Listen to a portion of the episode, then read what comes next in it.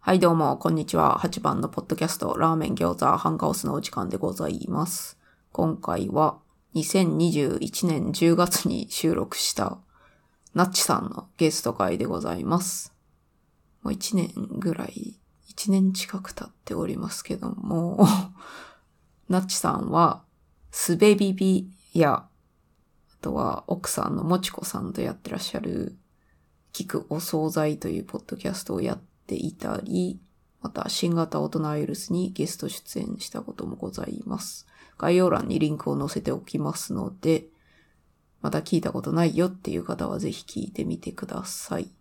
それでは本編どうぞ。やった。じゃあ、いろいろ聞きたいことが、聞きたいこととか言いたいこととか、まず何個かあるんですけど、それ聞いても大丈夫ですかね。はい、お願いします。はいありがとうございます。そもそも、ナッチさんは何者なんですか、 えっと、そうではがすきね。とかありますかねえっとですね、一応、なんだろうな、プログラマーっていうのが一番仕事としてなは、るほど。うん自分で言ってるやつで、えっと、10年、ちょうど10年前かな。10年前に大学時代の仲間たちと会社を作って、でずっとはいそこでプログラマーをやってますね。うん、その会社では、その、なんだろう、メディアアートとか、デジタルアート、インタラクティブアートとか、言われれる分野のことをやってるんですけど、はい。うん、なんかまあそのコンピューターとかプログラミングとかを使って、えー面白いもの楽しいものを作りましょうみたいなやつですね。いいですね。うん楽しそうう。ん、楽しそうな。楽しいですね。うんあ、いいですね。そっかそっか。じゃあ、プログラマーが一応の肩書き。うん、肩書き職業というか。そうですね。なるほど。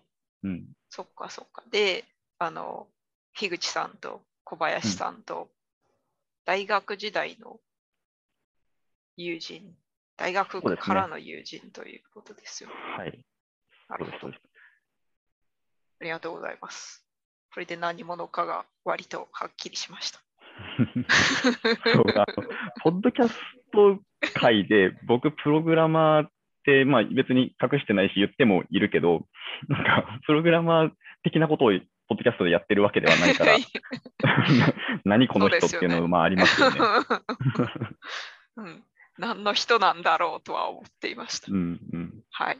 ありがとうございます。あと、言いたいことが一つあって、うんゆる言語学ラジオ紹介してくれて本当にありがとうございます。あれねいいっすよね。いいですよねう。んめっちゃ楽しい。ずっと聞いていたい。うん、あの二人の会話。そうなんですよ。もう僕更新されたらその日か、まあ、次の日かぐらいには 全部見てま すね。私はそんな感じです。あ、そっか。YouTube で見てらっしゃるんですか動画の方。 YouTube です。はい。はい。私も時間あったら動画の方見たいんですけどね。うん字幕とか入ってるんでしょそうそうそう。あそのっ、ちしれっとの方言い間わかり違い、言い間違いを字幕で訂正したりしてる のう。で、あなんか、いいな音だけで聞いてると、間違ったこと間違ったまま言っぁ。てるぞみたいなの、結構危機感を覚えてるんですけ ど、やばいかもしれない。あんだけ登録者数いるのに、そこ、誤解できちゃうっていうのすごいな。えー今、すっごい人数の登録者数ですよね、今はうんもどんぐらいだろうもう、YouTube しか見てないけど、とりあえず僕が確認したので6万とかだったから、今、う。うもしわかしたら10万近くいるのかもしれないですね。いるかもしれないですね。うん。えーすごいな。だって楽しいですもんね。うん、そうなんですよね。言語学めっちゃ楽しい。そうそうそはい、う。あの、これ面白いよって母に紹介してみたら、母に、母、そう、母すでに知っ てて、お母さんお母さんは知ってたの。そうなんですよ。えあすのごい僕、そんなに母が日本語、日本語教師をしてるんですけど、はい。そう、それで、まあ、興味近いなと思って、紹介したら知ってて、で、あの、知ってるどころか、あの、家に数え方の辞典がすでにあったそうで、 すごい。 あこれ紹介されてるって言ってましたね。すごいなあ。そっかそっか。で、言語学つながりから、この次の言いたいことは。あの、うんうん新型大人ウイルスでゲストはいはをい参加してたでしょ。その時、お悩み相談とか質問 とかうんあって、そのうちの質問の一つ私のやつでして、そはれいが、はいはいあの世界中の楽器と言語をマスターするならどっちのやつではい はいはい。そう採かそう用かされて、そう、そその時れ私だったん です。その時の8番さんと結びついてなかった。そうそかう、。そうなんであす。その時のなる8ほど番なのですう。んうんうんうんはい、それで、多分樋口さんと小林さんは楽器選ぶやろうなってなんとなく思ってたんですけど、 ちょうどナッチさんがいてくれたおかげで、うんあ、ナッチさんは言語寄りなんだなと思ってよかったです、その時 は。うんうんうんうんうん。そうですね。いやー、言語、言語でしょう、あれは。言語で、うん、むずい、むずいけどね。 まあねナッチさんどっちもい楽器もいですけどねやられるでしょ、ううんん、うんうん。なんかむずいけど、私は言語好きなんで、言語を選んじゃうかなと。うんうん特にその言語を理解する上での文化も理解しなきゃいけないじゃないですか。うん。そうそうそそう。こも理解できるにやったら絶対言語にします。うんうんうん。ですね。はい。そういうその文化って、なんかこう、当たり前の塊みたいなもので、うん、そこの、そこのネイティブの人たちが気づかないところっていうのに、言語学習を通して気づけるかもしれないっていうワクワクがすごいありますよね。うんうん、そうですね。そうですね。ネイティブ気づかないんですよね。うん。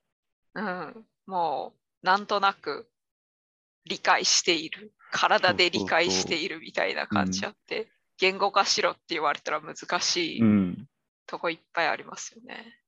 ちょうど、あの、八番さんの最近の読書感想会で、スキーマっていうはいので言われてたやつですよね、そこって。概念ですね。うんはいスキーマ、うんはいあの本おすすめなのでうん。ちょっと英読ん語でみよ読うかな習と思い本ましはい、た。うん、興味があればぜひ読んでください。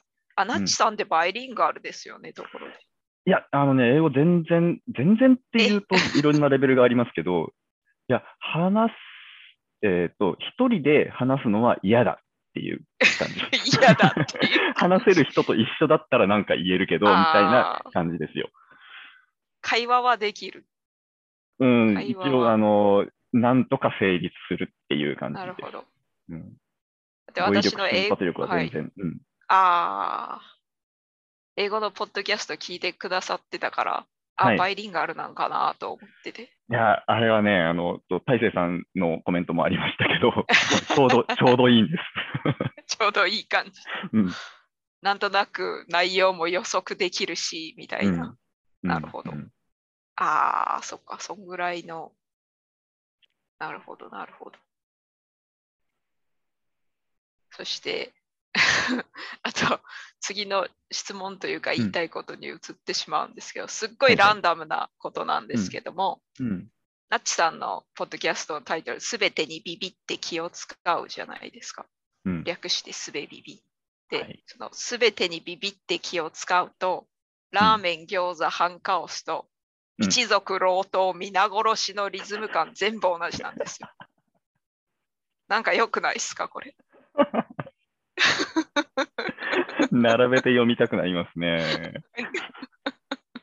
声に出して読みたい日本語的な。はい ノリないですかはいはいはいあ、でも、そっか、言われて気づいたけど、あうの、ん、七五のリズムなんですね。そうですね。うん、うん、うん、うん。あ、確かだに。から、すうん、そういうリズム感も気にして、うんそのタイトルつけたんかなと思って。ああ、潜在的にはあったかもですね。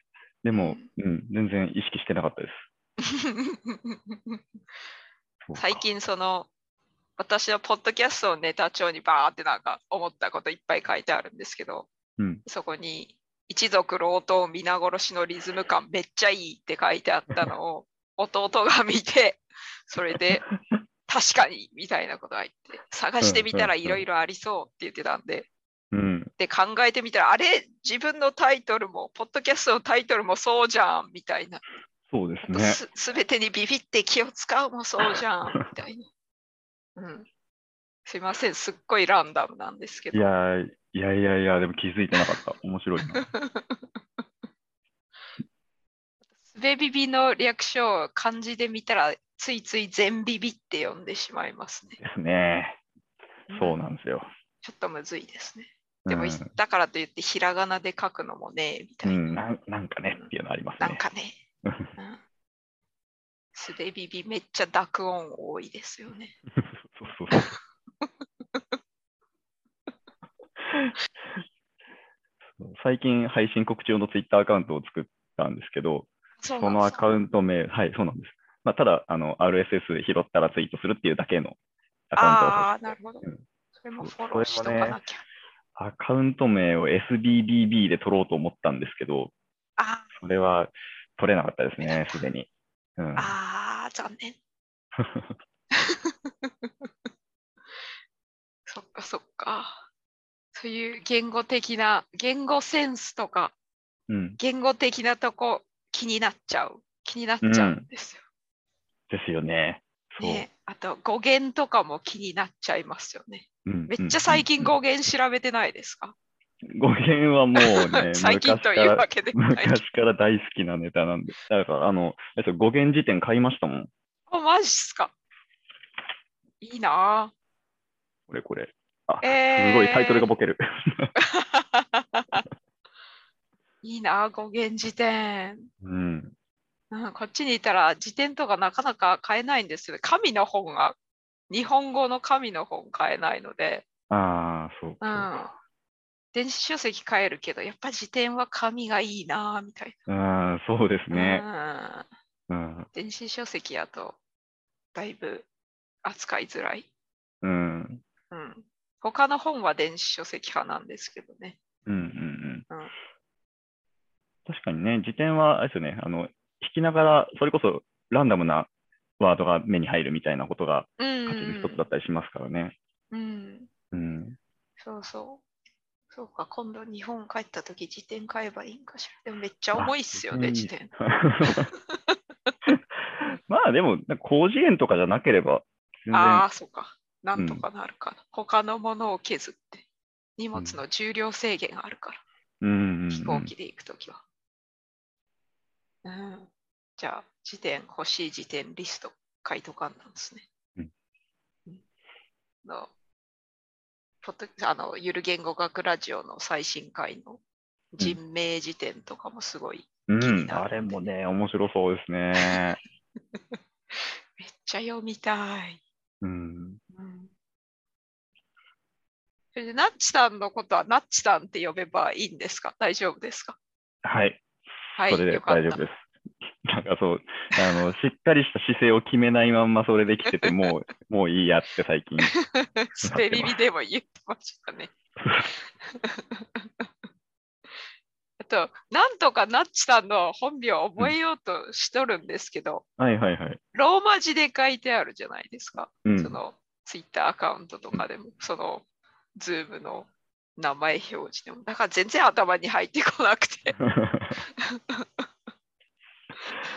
すいませ。なんんかね、なんかこれをあのネット上での活動名みたいなものにしてるんですよね。小文字でつなげて全部書くみたいなのを。あ、子供にしてつなげて、余計、だから余計入ってこなかった。うん、なるほど。それつながりなんですけど、言語関係の話でう、ん、あの、なんだっけ、夫が持っている本の中で、うんそう日本の戦国時代かなんかのうん話を元にした本がありまして、うんあこれ日本のこと書いてあるなら読みやすいかなと思ってちょっと読み始めたんですけど、うん、名前全部ローマ字なんです よ。全然入ってこないんですよ、 頭に。だから、そっか。うんうん英語話者すごいなと思って、これ読むんやって、これ、え登場人物全部わかるんこれで、みたいな。確かにそうですね。そう。えだって嫌じゃないですか、例えばその、知っている人の名前全部ローマ字で表記されたら、すっごいうんうんうん覚えづらくないですか。うん。ですうね。ん視覚情報で 全然あの入ってこないですね、うん確かに。 そう。と、それに似た話で、こっちで、あの、三国無双っていうゲームわかりますかね、はい、はいそ。れの英語版あったんで、かうん多分買っってみて、それでやってみたら、そのまた名前が全部ローマ字で、英語発音で、誰が誰か全然わからんっていう同じ名前の人、同じ発音の名前の人とかいるの、どうしてんのかなと思って。 はあ、そうか、そうか。うんいますよね。うん、だからその英語話者で中国の歴史とか日本の歴史とか学ぶの超辛いんじゃないかなと思って、確かに。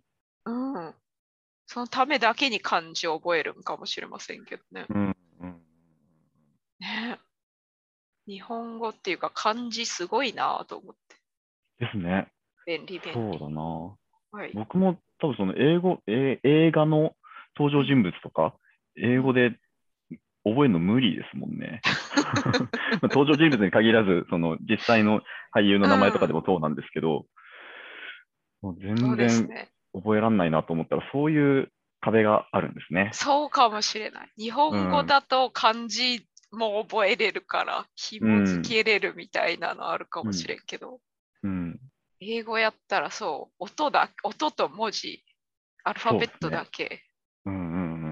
や、ほんまどうしとるんや。その辺ちょっと夫とかに聞いてみようかあこれ僕今、これを覚えられない言い訳にしようと思いました。こ れからな。 それを、そうしましょう。いい理由ができました。それと、ちょっと関連してなんですけど、うん。その、絵文字あるじゃないですか。はいはい。絵文字、うん英語でも絵文字って言うんですけど、うんうんうん日本発祥で、まあ、それは知ってらっしゃるかもしれませんが、な絵文字があることによって、その漢字のない言語の人たちが、あ漢字ってこういう感じあすいません、今、親父ギャグじゃなくて。 すいませんね。漢字はこういう、なんだろう。あの漢字以外の言葉が思い浮かばない。どう言コえンセばいいプんトだとかですかね。 コンセプトとかですね、概念みたいうんうん。な。うん。だから、それちょっと面白いなと思そうかそうか。って。そういいうキャッキャッチーな絵文字っていうものを通して、うん。うん漢字の、なんだろう、それこそ概念ですよね。漢字そう漢字が何語をができない実現しているのかみたいな、っていうのが分かるっていうのはあるかも。わかるうん。だってその単語を、英語の単語使う代わりに、絵文字使ったりもできるうん、かうら、んううんんうん。マジこれ漢字やんみたいはいはいはいはい。な。うん。ほんとその違いが面白くて。うんうん日本語と他の言語の。私は英語しか知らないんですけどね、ほとんうど。んうんうんうん。そうか、でも英語圏で、えーっと、使われてる顔文字ありますよね。アスキー文字で作ってる。あえっりまと、すね。なんだろあの、スマイリう、ーみたいなやつ X- XD とかそういう、ああ、うん、ありますあね。ああいう感じのやつは一応生まれてたわけですよね。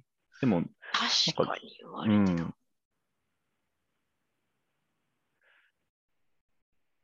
でも絵文字が、え、日本から発祥したんですか絵文字自体は、その、アイ絵モ文字ード的なやつから。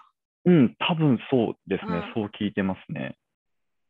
うんうんその顔文字的なやつはいつ発いつぐどこが発祥なんやろ起源が気になってしまあどうなんですかね。うん。う。ねなんかまあ、発展したのは2チャンネルだろうなっていうですよね。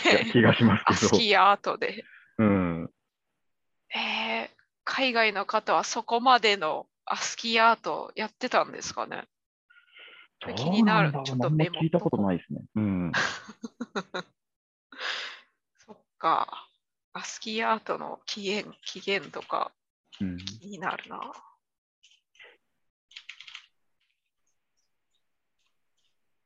えっと、あとはですね、うんちょっとすいません、あの、喋ったことをチェックして、えっと、はい。あ、ちょっと待ってください。時々あのお子さんの言語習得過程みたいなの話されてて、うんうん。うん、子供めっちゃ面白いですよね。面白いっ すね。うん。そうそうそう。その後、興味深い言い間違いとかありました。いやー、やっぱね、洗いさせてがピークだし、なんかあの最ああ、近もう大語彙が成長増えてきて、うんそう、あんまり間違わなくなってきてるんですよね。なるほど。今は何歳でした、京子さん。そう今4歳半。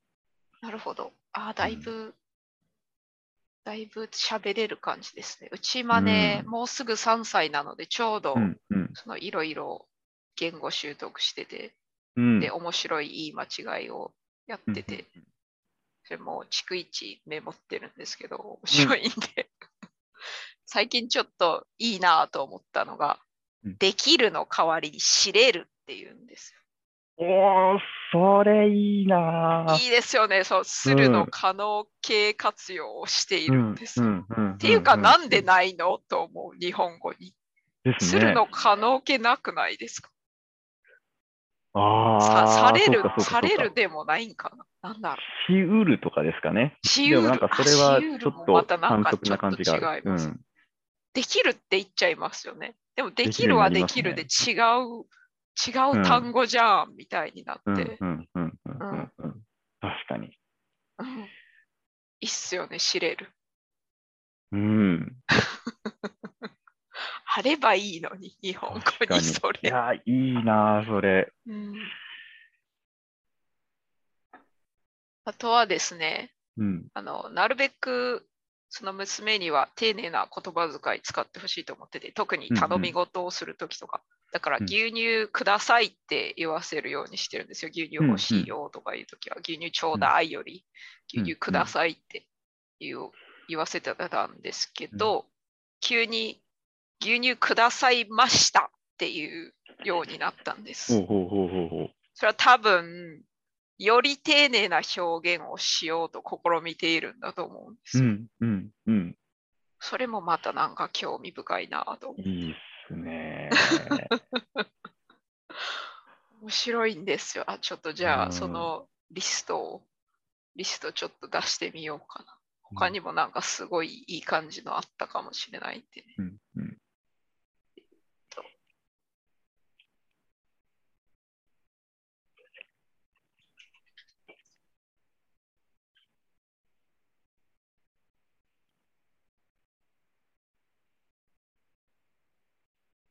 あとは、来ないのことを着ない。何かがここに来い。ないっていうことを着ないっていうのも、うんうんうんうん。うん。なえ、どうしてなんだそれは。来る。え、来る。普通形来るだ来るかの活用らはね、うん、来るの活用はあの無理ですか らね。あの無理っすよかね。家業変革活用やはやこね、しい。自然に学ぶのは無理ですよね。うん、まあ、無理というか無そ理うですよその、使ってるのを聞いて覚えていくんでしょうけど、不自然さに気づくの無理ですね。そうですね。うん、それはいつ頃なんだろうか。どうだろうな、そでれわもかうるちの子はもう間違えないかな。間違えない気がしますね、最近はもうん、う。うん。日本語、面白いっすね。うん。これありがちなんですけども、うん。あのトイレの時あ、やったー、やったー、おしっこできたねーとか言ったんですけど、うんうん娘的にはそれを否定してしたかったらしく、うんやったはないって言ったんですよ。おー、な るほど。いいなやったーの否定形ですよ。ぁ。うんうんうんうんうん。そそうういうのすごい。なうん何何々はないっていう、い言わないとか、そういうところを学んだってことですよね。そうそうそうそう。そういうのすごいグッときます、私。うん。いいなあでそう、そういう、なんかその、えっ、と、単純な間違いではなく、うんと間違いで片付けないで、うんうん。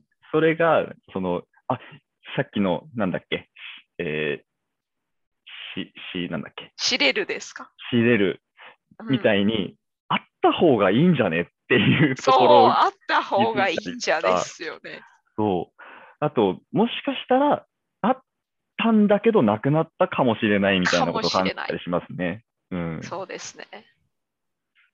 あ、英語でもそういうのやるんかな。私、娘に日本語で喋ってるんで、うん英語のうんうん言い間違いあんまり聞いたことないんですよ。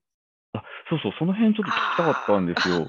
家 はい家で、家での言葉遣いってどう、あ、言葉遣いでは日本語、英語ってどういう使われ方してます家の中で。それはですね、私が娘に喋りかけるときはほぼ日本語で、もし隣に夫がいるときは日本語で言ってから英語で言い直したりします。うんうんうんうん夫、はあの日本語そこまでわからないので、ある程度は分かってるんですけど。うん、だから、でも娘はほとんど日本語で返してくれるんですけど、うんたまに英語で、多分英語の方やりやすいから。うーんあの私以外の人と喋るときは大体英語なので。うんうんうんうんうんあ、そうかそうか。そんで、その、日本語を喋るときに迷うのが、標準語にすればいいのか、富山弁でいいのかっていうのがあ って、そうですね。はい。難しい。私はもう富山弁バリバリ使っちゃってるんですけうど、ん。ううん。んだからまあ、そ娘れも、がいい気がしますけどね。うん。はい。その私の両親とか日本の家族とか兄弟とかね、そういう人たちが大体富山にいるんで、富山弁の方をコミュニケーション取れやすそうだなと思って。あとうん私がうんうん面倒いからというのもありますけど、うん富山弁 の方が楽。なので、娘は英語なまりで富山弁を喋ります。それも可愛い。 それまた面白いなと思ったんが、あの、私が話しかけてて、さらに夫もすかさず話しかけるときに、うん英語と日本語すぐ切り替わるんですよ。娘娘が。受け答えするとき。うんうんうんうん。うん。すげえなと思って。そうか。いや、どどううななっっててんんでだすかろねう。 本当、脳の構造が気に なる。そう。あと、なんだろう。英語の単語は知っているけど、それに該当する日本語わからないときとかは、うんうんうん多分まず英語で言って、それで私は、あ、これはこうなんだよって教えるんです。それすぐ吸収するんですよ。うん。うん。まあ、すごい。脳の、脳のスペックがやばい、うん子供は。でもこの、その子供本人的には、英語と日本語っていう別の言語があってなっていうのは分かってるんですかね。多分分かってると思います。うん。ちょくちょくなんか、これは日本語でなんて言うんだよ、何々って言うんだよって私に言ってきたりするんで。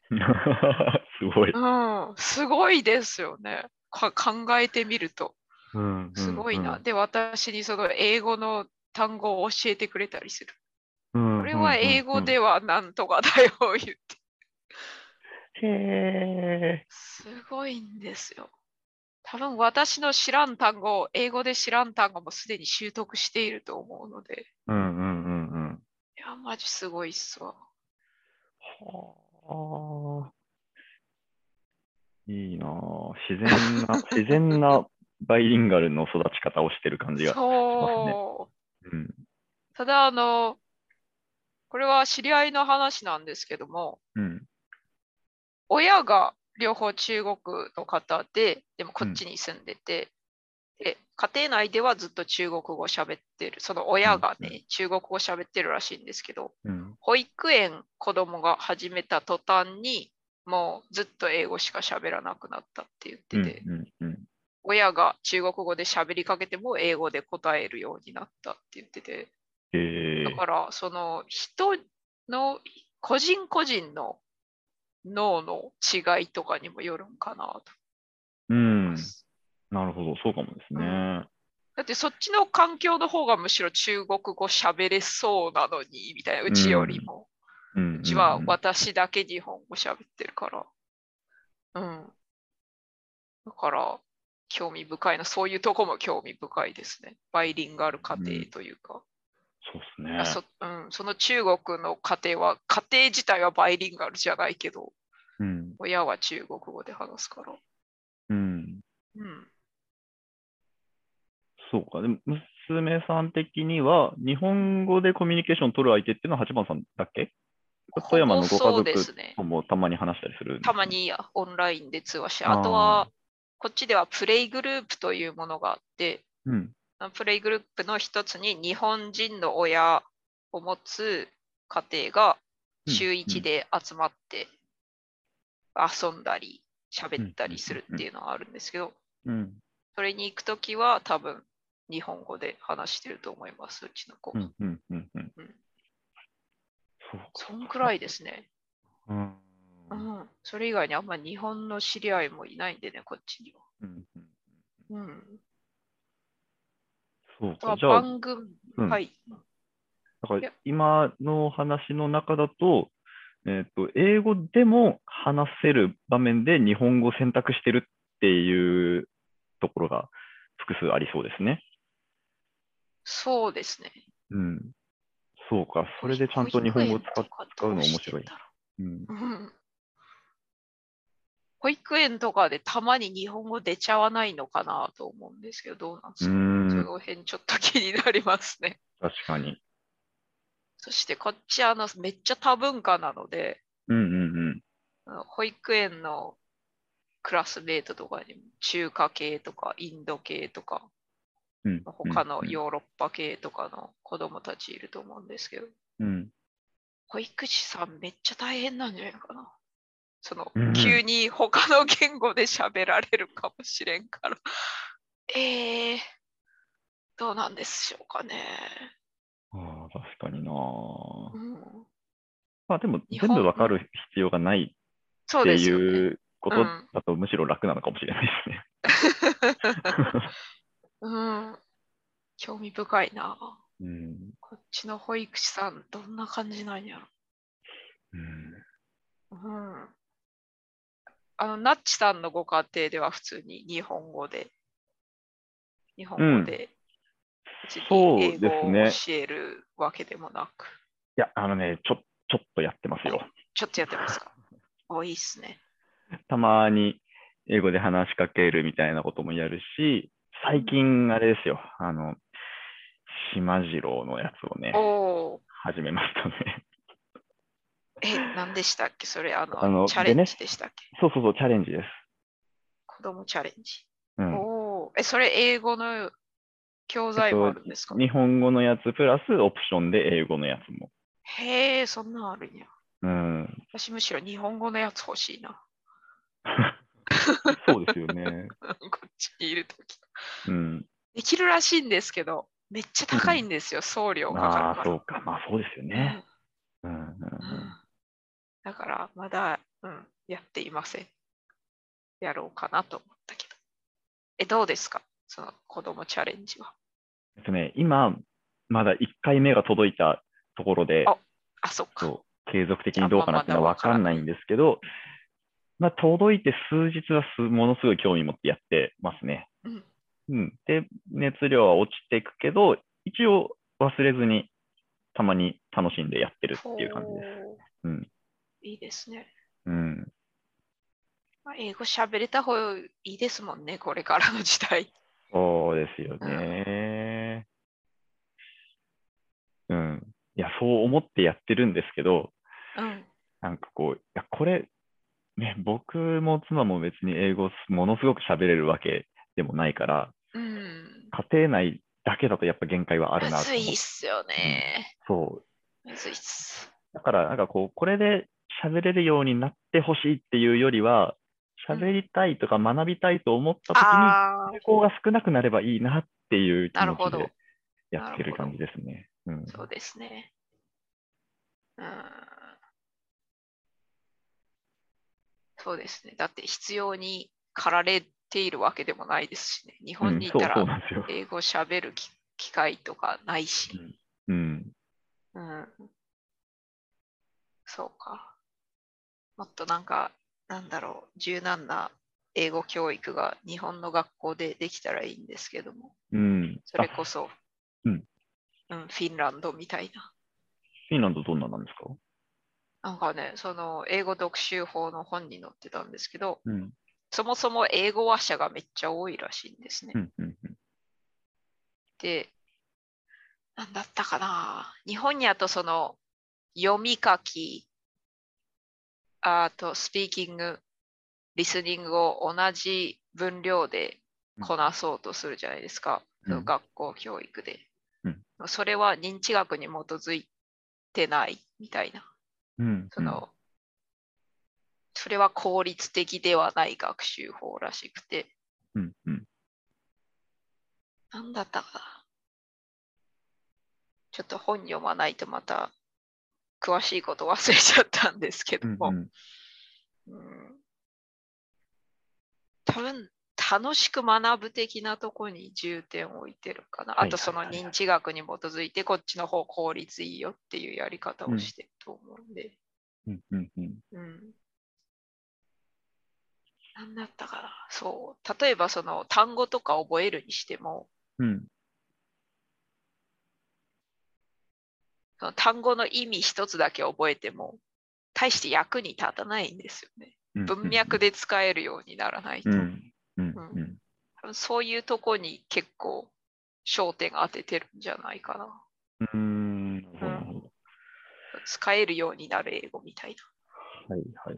それね、うんちょっと多分、多分関連するんですけど、それこそはい、その、ベネッセから送られてきた、今回送られてきた資料の中に、なんか小中学校での英語の、えー、と教え方の考え方が変わるぞみたいなな。を、話が書いてあるんですよね。えっと、3、4年、小学校の3、4年生で、うんえっと、英語ではなくて外国語活動っていう内容のものが始まって、へでえ、英語でのコミュニケーションに重点を置いた活動っていうのが始まると、3、4年生から。おーそれは、えっそれはもとう、例例としては、はい。えっと、英語での挨拶、歌、ゲーム、クイズ、うん絵本の読み聞かせなどなど。うんうんうん、で、5、6年生で、えーと話すことと聞くことを重視した英語っていう科目が始まるほう、それは良さそうですと。うね。ん、ですよね。うん。そうそうそう。で、中学校以降で、えー英語の授業は基本的に英語で行われるようになるとか、うわー。高校ではディスカッションを含むとか、お、いいな、それうは。ん、ってディスカッいうションいいのが書いてありました。それは、えー、うちる、私の世代とはだいぶ違全う然違いますよ感ねじ。。そう。だからよそう読み書き、読み書き一番でやってきたし、なんなうんらアルファベットから入るみたいな、そうういう、ん。今思うとなんやねんそれっていうななんやねんってレキュいラう。も受けてきたんですけどね、我々はうね。ん、文法とかね、うん。うん。文法とかも、ゆる言語学ラジオ的に説明してくれりゃいいのに、これはこうだから覚えなさいみたいな感じですよね。 そうですよね。そうやって覚えなさいって。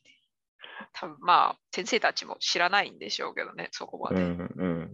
うんそうか。まあ、どんどん、そういう感じで改善されていったらいいですね。ううんんそれやったら、ナッチさんのお子さんも結構、英語を喋れるようになるかも。なるといいですね。そうですね。うん。うん、英語に抵抗なくならない、なうん、噛んじゃった。なくなればいいですね。うんうんうん。だって、私が学生時代の時とかさ、うん、綺麗な発音したらなんか笑う風潮ありませんでした。ありましたね。うんそういうのやめていきたい。ねえ、本当に。なんだよ、日本人みたいな。なんだよ、そういうのやめよう。なんだな日本の悪い、悪い習慣。うん、うん、うん。なんだろう、あの、真面目にやっている人をバカにする風潮。ねえ、本ね当に。これ全然、あの、確かな話じゃなくて、ただ聞いた話なんですけど、あの、はい。帰国子女が学校、小学校か中学中学校かの英語の授業の時に自分が発言するとき、気をつけてカタカナ的な発音にするみた いな、そういう暗い話もね、聞ういわたことがあー、嫌だ。でもわかる。りますね。うん、そういうことしたしちゃう気持ちわかる。しそう。うん。そうか。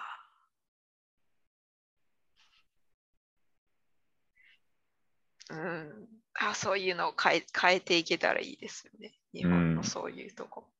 うん、うん。あ、すいません。またちょっと話戻るんですけども。はいはいあ。と一つ興味深いなと思った言い間違いが、うんうん。あのそう娘牛乳大好きなんで牛乳飲んでたんですけど、うんうんその状況を説明するのに言ったのが飲んでるまるまるちゃんは牛乳です。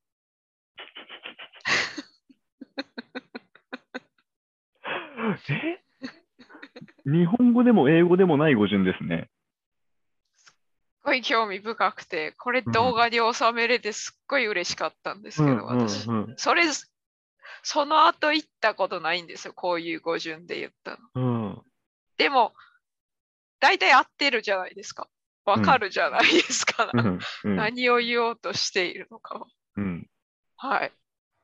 いや、こりゃあ、面白いなと思って。うんはまああ。いや、これはバイリンガルやから、その語順が、英語と日本語って語順違うから、うんそれでこんがらがってこんなことになったんかなとか。うんうんううんん。ああ、面白い。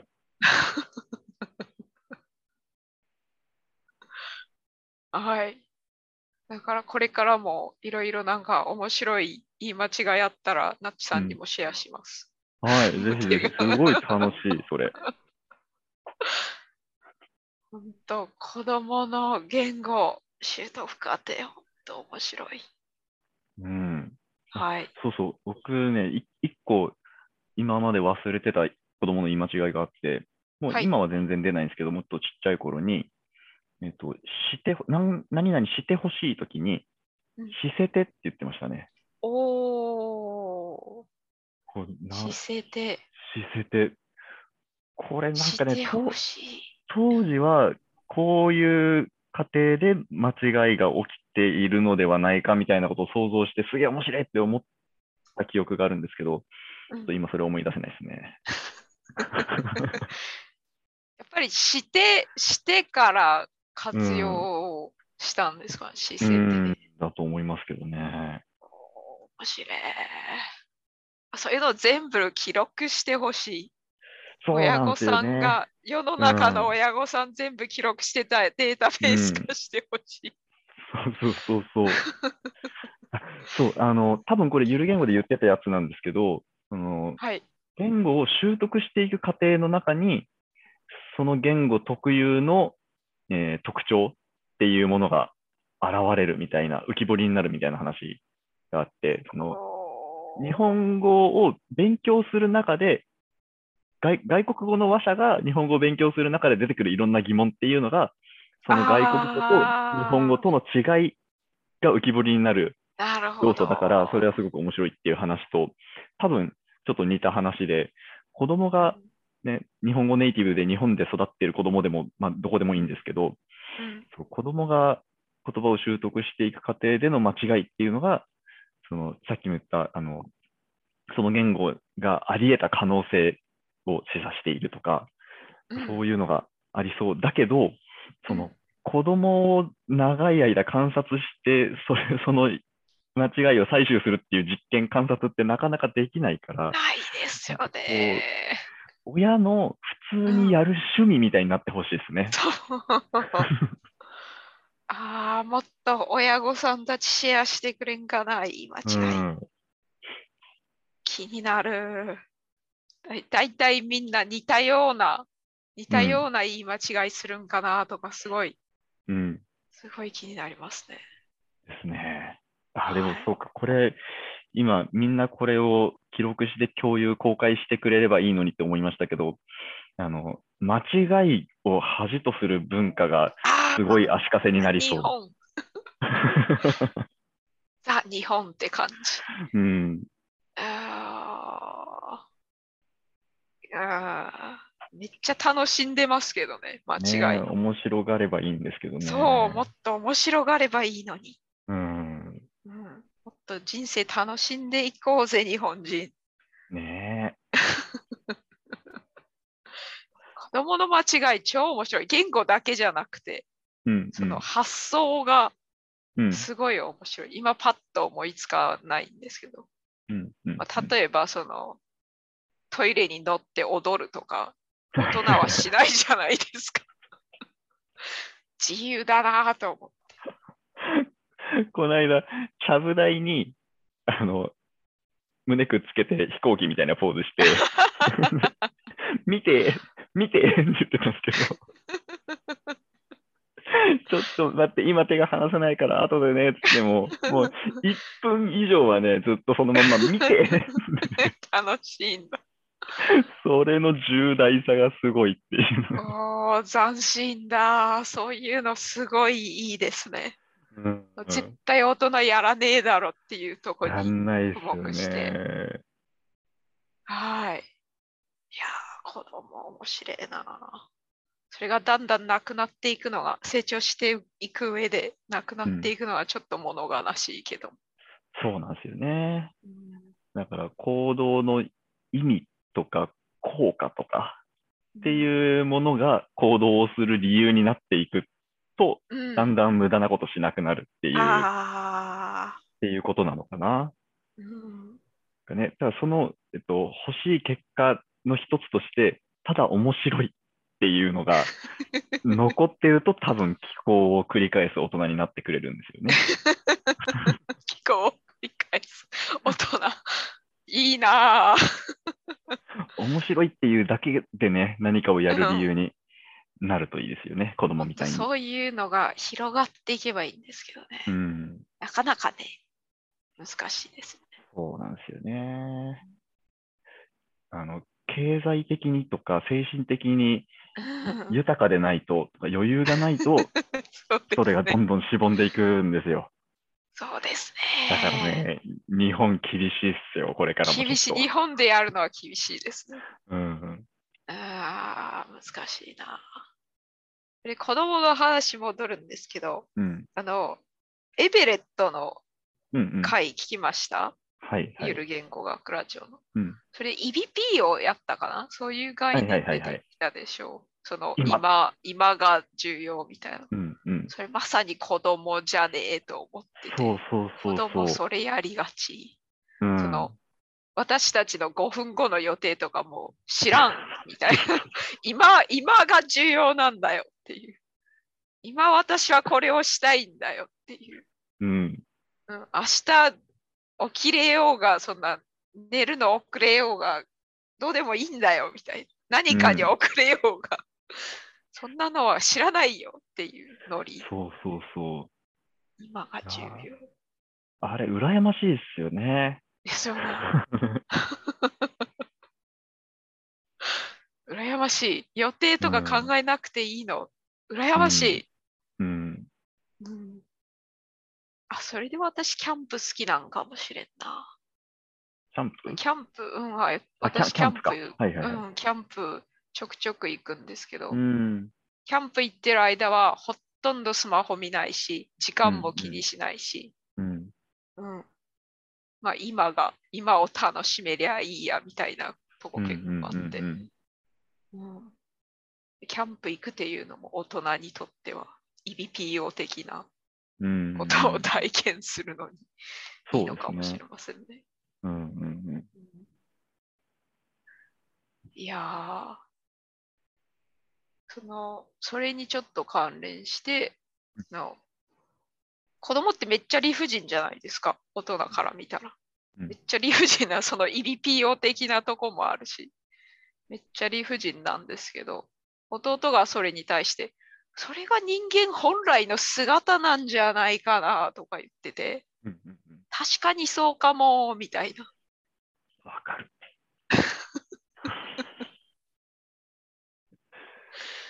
そういうの、いいなって。そういうふうに生きていけたらいいな。うん。うん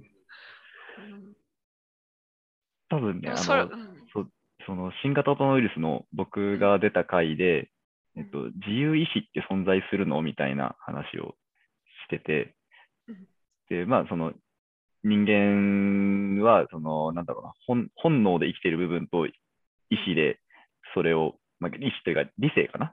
で、それを制御している部分とあってっていうことって本当なのみたいな話をしてたんですけど、うんそこで樋口さんが最終的に出した話がすごい面白くて、みんな自分の心の中に、うんと赤ちゃんの自分を飼ってて、 あー覚えてます、その分。人生をかけてこいつをなだめ続けるっていうのを理性がやっているみたいな話だったと思うんうですけど、ん。そう。だから、そうなんですよ。人間本来の姿なのではないかっていうのは、そう、そういうところなのかなって今ね、聞きながら思いました。うん。うん。そうかもしれないですね。うん、そうか。成長するにつれてその理性が大きくなって抑えつ、うんその子供の自分を赤ちゃんの自分を抑えつけていそうそうそるうみたいな虐待ですよ。虐待ですよねうん。本来の自分への虐待、そうそうそうそう う。ん、最近私なるべく自分の本質さらけ出すようにしてるんですけど、うん、うん。うん、その方が多分精神的に健康やと思いますねうん。ですね。はいうん私、口悪いんですけど、割と口悪いんですけど、そういうとこももう、ポッドキャストでガンガン、うんのございますとか言いつつも、クソみたいなとか言ったりするんで、知的ヤクザだ。やヤクザかな。そういう、一時期その、なるべく丁寧な言葉遣いしようと思って、そういうその、わ口悪いとこ隠そうとしてたんですけど、ああ。うん。でも、無理でした。出した方がいい。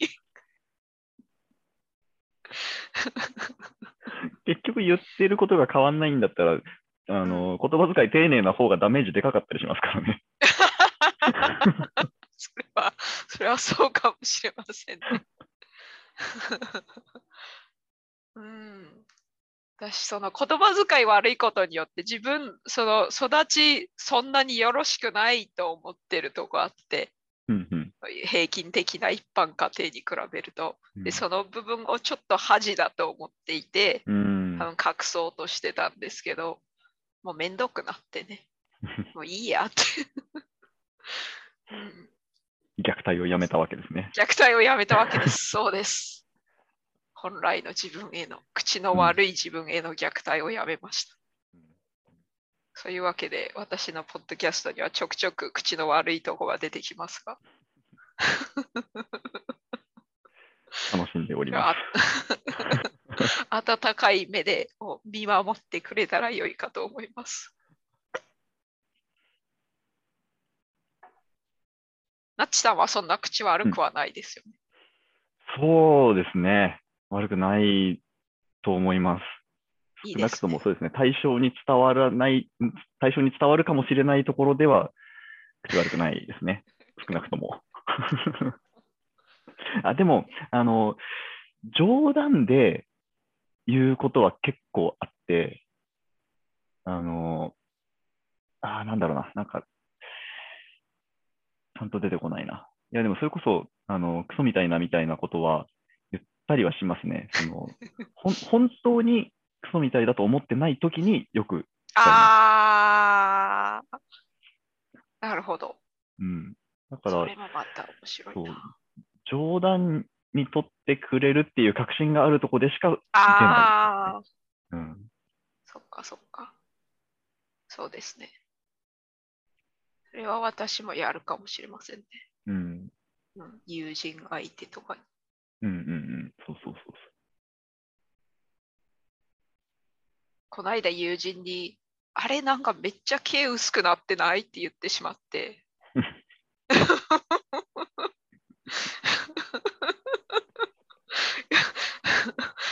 これ絶対他の人に言わないですよね。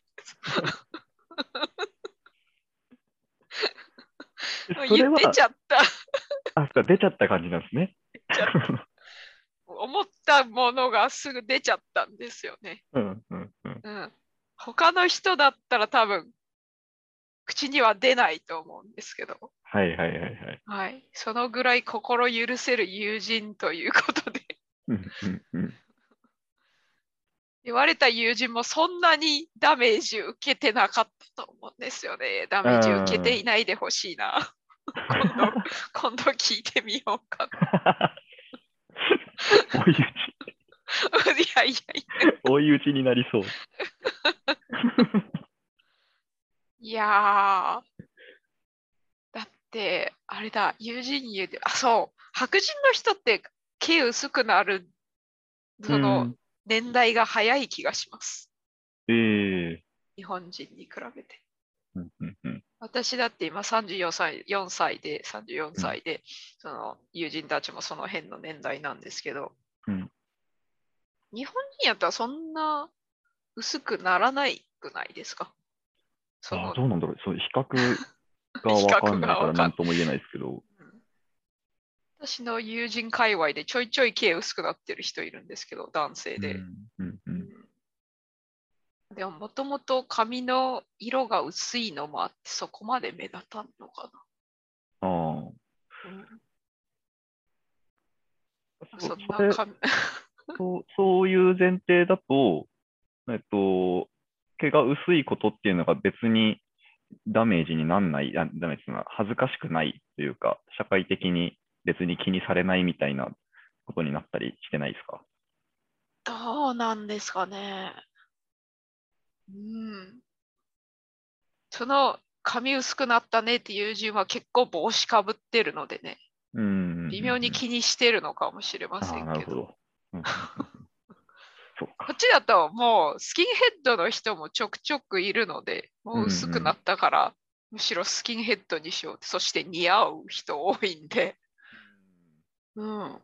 友人の一人にスキンヘッドの人いました。うんうんうん。うん。スキンヘッドもまた、これはカタカナ英語なんかあな。あ、英語やとボールドとか言います、はね。いはいはいはいはい。シェイプとか。うん、ああ、なるほどね。うんどうなんですかね、その辺は。日本やとやっぱ恥みたいな感じですか薄くなった日ら。本では、まあそうですね、うん、一般的には隠したいことっていうのが多数派なんじゃないかな。そうですね。カツラとかも売ってますしね。育毛剤とかもね。こうんっちにもあるんかな。まあ、そのうち、ちょっと調べてみます。 気になる。気になるので。でもね、持っておこう。はい。そして、あの、全然うんネタ変わるんですけど、はいはい。その、お猿のジョージ見たことありますかありますよ。ありますか、うんお猿のジョージ見ててめっちゃ腹立ちませんかえどういうところにですかそのね、登場人物をさ、物語を進行させる上でめっちゃアホにする展開多すぎて、はあ。見ててめっちゃ腹立つんですよ。ははい、そんな猿猿に、猿、 猿に全幅の信頼をよよ寄せるなよとか思っちゃうんですよ。無理だろうんうんうんう、うん。そういうのがあって、もう毎回、はその娘がちょっと見てるときにコメントしてし まう。そういうのないですか、あんまり。登場人物をアホにするのが嫌みたいな。ああ、まあそう、そうね、登場人物、えっと、必要以上にアホに描くみたいなことは、うん確かに嫌いだなって思いましたけど、うんお猿のジョージにそれ感じたことなかったですね。ないですか。うーん。ええそうっすか。私だけなのかしら。 じゃストレス溜まるんですよ。えー、子供番組ちょくちょくそれやりませんかその物語をはし発展させる、展開させる上でそのアホじゃないと話が進まない。登場人あ物がーアホじゃないあー。スポンジボブ結構それありますね。あ、スポンジボブ。そんもうなイ見メたーこジとあるいなです。うん。スポンジボブって海面体ですよね。うん そこもすごいなと思うんですけ ど、私、それをキャラにしようとしたのが、本当ですよね。日本にありますそういうの。そういう感じのものをキャラにしようとしたの。なんかあんまなくないっのすかかなあんまりその有名になったものでっていうと、あ、でも、もやしもんですね。あー、最近ですか、うもんや。しもんは。うん。最近をキャラクターにした。うん。うん。うん。うん。でもあれは子供向けですかね。もやしもんは、いや、なんだっけ、あの、白大人向けじゃないですか。うん。モーニングとかだったっけな、連載雑誌。そうですよね。うんアニメちょっとだけ見たんですけど。うんうんうん。うんそうか、最近か。いや、でも、海面体のインパクトに勝るものはあんまり見たことない。あ、そうですね。ミミズイ、あ、日本じゃないんですけど、ミミズいますわ。やっぱ、こっちへーの欧米人の感性なの。アースワーム、ジムっていうのがいて、うんうんうんうん。水が主人公。そういうのに着目するのすごいなと思いますけど。あのチームでも日本だと、ニョッキでしたっけニャッキでしたっあニャッけキイモムシ。うんイうん、モムいますシね。こうなりますね。うんあれでもまだ海綿体よりはちょっと親しみある か。そうですね、まだ生き物だって思ってますからね。 そう海面体は。海綿体。え、かいな話を出したんですけど、スポンジボブは結構登場人物がアホになる展開が。そうですね。うん。なんかもう、イメージ的には、あの、1キャラ1機能みたいな感じなんですよ。あの1キャラ1機 能。能力バトルものみたいな感じになってきた。なんかもう、あの、ぜ全部が、えっと、ななんていうのかな。全部単細胞生物みたいな感じです。全然ちゃんと説明できないけ ど。欧米人なんかものう感、そそ性いつは何何の判断もしてなくて、ただ入力に対して決まった出力を返すモジュール としてみんな存在していて、その関係性が、こいつとこいつと、あこいつが加わると、確かにこういう大事件が、あ の大事故が起きるみたいな、そういう、そういうロジックで成り立ってるんですよね、多分それはそれでなんか理にかなってるような気しますけどね。だから、あれあの、登場キャラクターが人物じゃなくって、機能みたいな感じなんですよね。ああ、だかプロらグラミンすげグえにおけるみたいな。そうそう、モジュールです、モジュール。えー、気にだなかりらました必ね。然そう的にいみうんなアホなんですよ。一機能しかないか何もら。うん、うんでも結構それはその基づいて実在のうん海面体とかに基づいてみたいな。うん、そうなのかもな。おーそれはそれで。あーその説明やとすごい気になるんですけ ど。スポンジボブ。そうか。子供番組。すっごいなんか理不尽な展開とかありますよね。たまにね。子供番組。なん、だったかなと、なんだろう。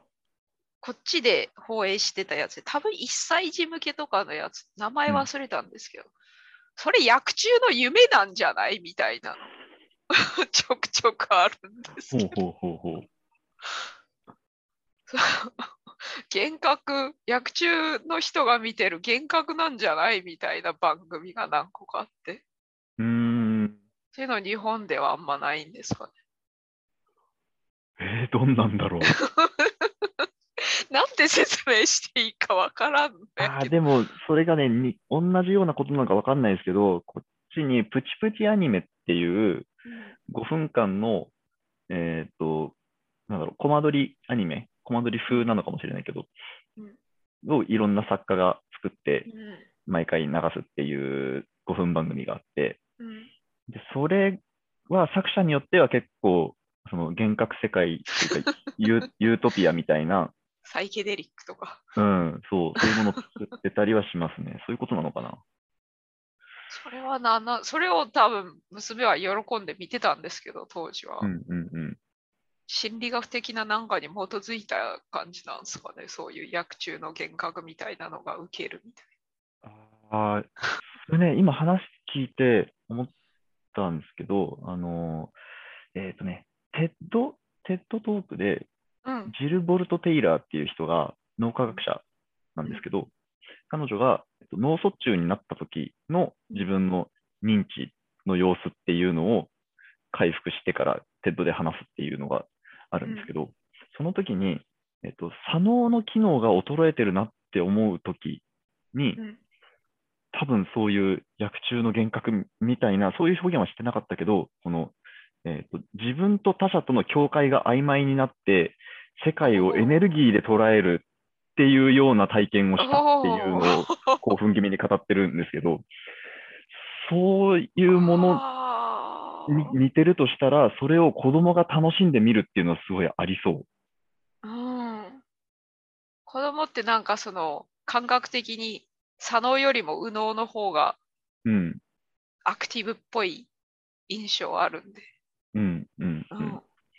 だから多分その、そのセットトークでも多分語られてたんですけど、えっと僕の解釈を混ぜて言うと、右脳がね、そのイリピーヨ的な世界の解釈をしていて、ああで左脳が、えっと、事故と他者だったり、そのう状況の判断だったり、なんかそのうんうん右脳が捉えた世界の、えーっと分分断というか意味付け、分ラベリング析とか。ううんん、そうそうそうそう、をやってるのでは。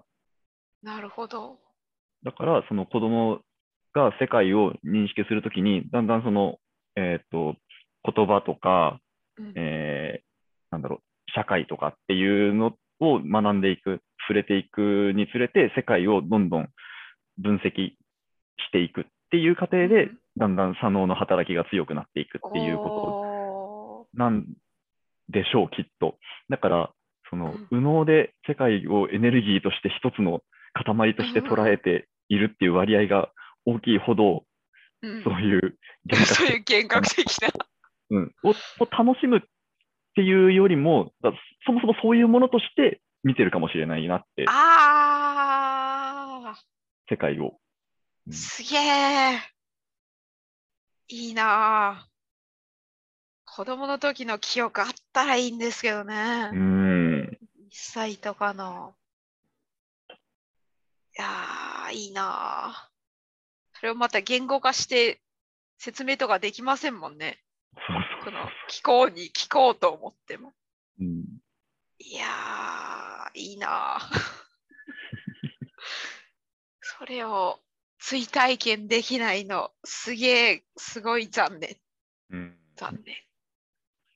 いやー、子供を育てることによって、それをちょっと、なんか、あ、こういう感じなんかなとかうん考え。るのが、せいぜいですかね。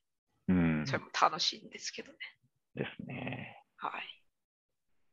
あ、もう1時間くらい喋ってしまいました本。当だ大丈夫でしょうか。もし時間まだあるんであれば、うん紙作品の話聞いていいかなと。はいはい。えーっとですね、はい2個あって、二個1つはラーメンズ作品、小林健太郎作あ品ですね。ーの、はい。うん。で、もう1個は、ぷよぷよです。ぷよぷよ。ぷよぷよか。その2つを選んだ理由を教えていただけますか。はいはい。えっと、まあ、もう単、単に2つとも僕がしっかり楽しんで触れてきたっていうのがまずはあるんですけど、えっと、なんでこれらが好きなのかっていうことは以前にも考えたことがあって、うん。こうどっちもこうすごく単純なルールを設定することで上にすごい多様な世界が広がるみたいな構造的に似たところがあるなっていう気がしてるんですよね。うん。とラーメンズの舞台って、えーとまあ、舞台装置何もないんですよね。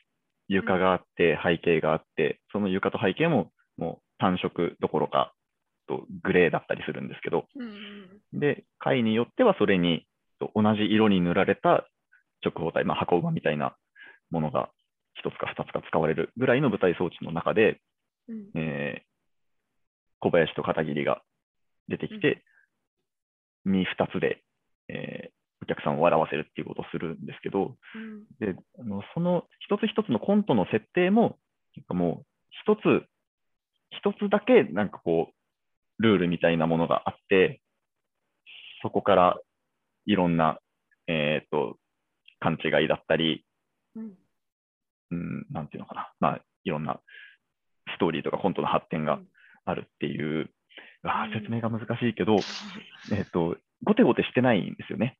すごい単純うん単純なものから面白さを生み出しているっていうように見えて、それがすごい面白いなと思ってるんですよなねる。でシンプルな。うんそうそうそう。で、ぷよぷよも同じでうん、えっ、と、あの、フィールドがあって、うん2個ずつつながったのが落ちてきて、で、4つつながったら消えて、上のやつが下に落ちるっていううんだけうで、んこんなに何十年も、 あのいろんな新しい発見がされながら楽しまれてるっていう、そのルールの単純さっていうところにすごい惹かれてます。ぴよぴよって今でも新作出てるんですかあ、どうなんだろう。ちょっとね、追いかけてないからわかんないんですけそっど、か。あそう、追いかけてないっていうのもあれなんですよ。あの、だんだん新しいルールが追加されていったりするんで、そうなああ、ると嫌だ僕の興味な、がそ薄れてれいくわはけ。なんですよね。そのシンプルさが良かったんですよね、多う分。ん、うん。うんまあ、ただね、多分はい、商用的には、同じのだとだんだん売れなくなっていくっていうのは、もちそうろんそうだと思か。えでもあれ、同じシステムで、私が覚えてる限りでは最低でも5ぐらいまで出てましたよね。うんで。うん。同じシステムで。多分まだ出てるんだと思います ね。えその都度なんだ、キャラとかエフェクトとか変えたり、うん。ストーリーはあったんかな、一応。あるんじゃないですかね。そもそも何で したっけそんなに詳しくないけど魔導物語でしたっけあなんかそうそうのそうそう。それです。魔導物語でスす。ピンオフですよね。うんそうですよね。そういうとこもすごいっすね。スピンオフうがんこれだけ。うんうんうえーん。こんあ確かにこのシステム考えた人すごいっすね。ですね。ねこのシンプルさで。うん。えだって、ぷよぷよ並みに売れたパズルゲームってあんま思いつかないですもん。せいぜいあーテトリスやテくトらリいかスなですかね。うん。えー、そうか、ぷよぷよ。うん。え、ぷよぷよって、なっちさんは結構何連鎖もできる派ですかいや、どうだろう。7とか8とか かな。あーそれでも私より全然すごいですよ。 私全然、そういうの無理なんですよね。なんかななっちさん、ルービックキューブ解ける派でしょ、多分。ルービックキューブは、もう、もう忘れましたけど、あの、い一個だけ解放を覚えてました。ああ、うんそっか、私もなんだろう、そういうなんか手順を覚えられないんですよ。うーん。この EBPO だ3つぐらいしか、EBPO です。3つぐらいまでしか覚えれなくて、うん。その、え、この前な何したっけ私みたいな。こっからどうなるんだっけってなるんで。だから多分、ぷよぷよもせいぜい3連鎖、4連鎖ぐらいしかできなくて、うんうんうん。うん。わ、からなくなっちゃうんですよね。まあ、なんか、あの、人間が頭の中に置いておける情報は3つまでみたいな、そういう話もあありますよね。プレゼンの極意あみたいりなま文脈で。したねありました、ありました。うん。うんああ、そっか。いいなあ、その、ぷよぷよ連鎖できる人とか、ルービックキューブできる人、すげえ羨ましいっすね。ああ、私、ラーメンズの作品あんま見たことないんで、見ようとうん思います。はい樋口さんもめっちゃ勧めてらっしゃった気がしまそす。うですね。うん。ライブとかはいラーメンズうん、いや、ライブね、行ってました、行ってました。あ、入ってたんですかいいうな、ん。うんライブだとまた違いますか動画とかで見るより。まあでもそこは、ラーメンズだからとか小林健太郎だから舞台がいいみたいなのはあんまり僕は感じなかったですかね。その、うん。あの、等しく記録映像よりも舞台に見に行った方がいいみたいなそうです、反論としての良さっていうのはまあもちろんありますけど。うん。なるほど。そっかそっか。いやー、いろんな人の紙作品、今ちょっとずつ聞いてるんですけど、面白いですわ。うん。 それそ、その紙作品考えることによって何か得た気づきとかありますああ、でも今の、あれですね、その単純な構造で成り立っうんている複雑なものっていうのが好きなんだなっていうことで、今、今これを話しながらまさに気づいたんです けど、で言語への興味も多分あ通底してますね、これ。本当だうー、んそうだー。いや、面白いっすね。うん。じゃあ、あの、キリがいい感じなので、こんぐらいにしときますかね。もう1時間以上話しちゃったし。なちさんがもっと喋りたいことあれば、そもうっとそうそ喋うれ。ますけど。あ、ありがとうございます。ぜひ。あの、僕からもちょっとだけ聞きたいことがあっすいて。ません。私聞き忘れ て。いどやういぞやいや。 あの、八番さんが言語に興味を持ったきっかけとか原体験みたいなのって何かあります中学頃の時から、すっごい洋楽好きだったんですよね。はいはいはい。洋楽と映画、洋画をよく見てて、うんそれで、なんだろう、文化的なものに憧れたのかな。うーん。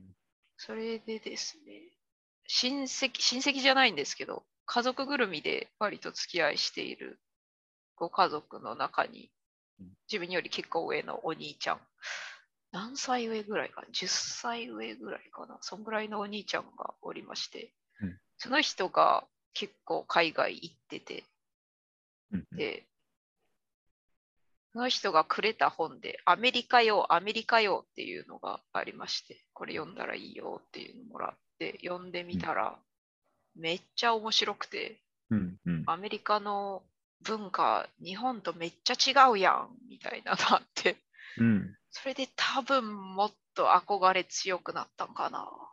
うんうんうんうんうんで、英語自体も割と勉強してる上で得意だったので、もうなんか将来海外に行きたいなぁみたいなうんうんうんうん感覚ありまして。うん。